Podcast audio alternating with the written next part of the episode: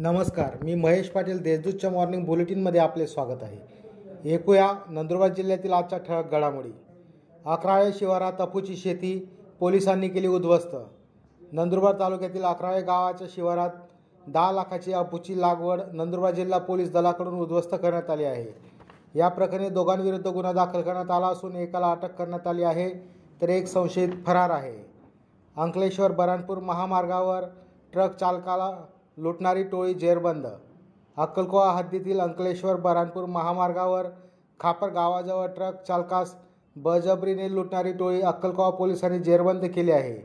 या प्रकरणी चार लाखाच्या कारसह दोघांना अटक करण्यात आली आहे.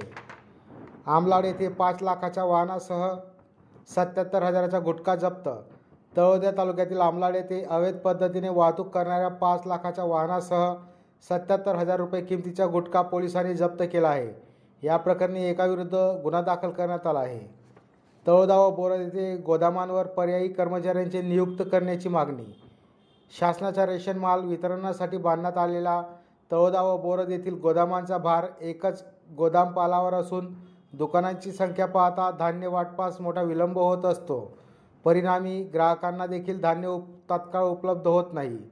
शासनाने तातडीने दुसऱ्या पर्यायी कर्मचाऱ्यांची नियुक्ती करावी अशी मागणी करण्यात आली आहे. नंदुरबार येथे चोरी करण्याच्या उद्देशाने फिरणाऱ्यास अटक.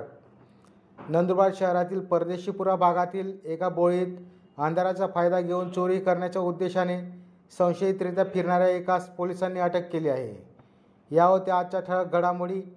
अधिक माहिती व देश विदेशातील ताज्या घडामोडींसाठी देशदूत डॉट कॉम या संकेतस्थळाला भेट द्या. तसेच वाचत रहा दैनिक देश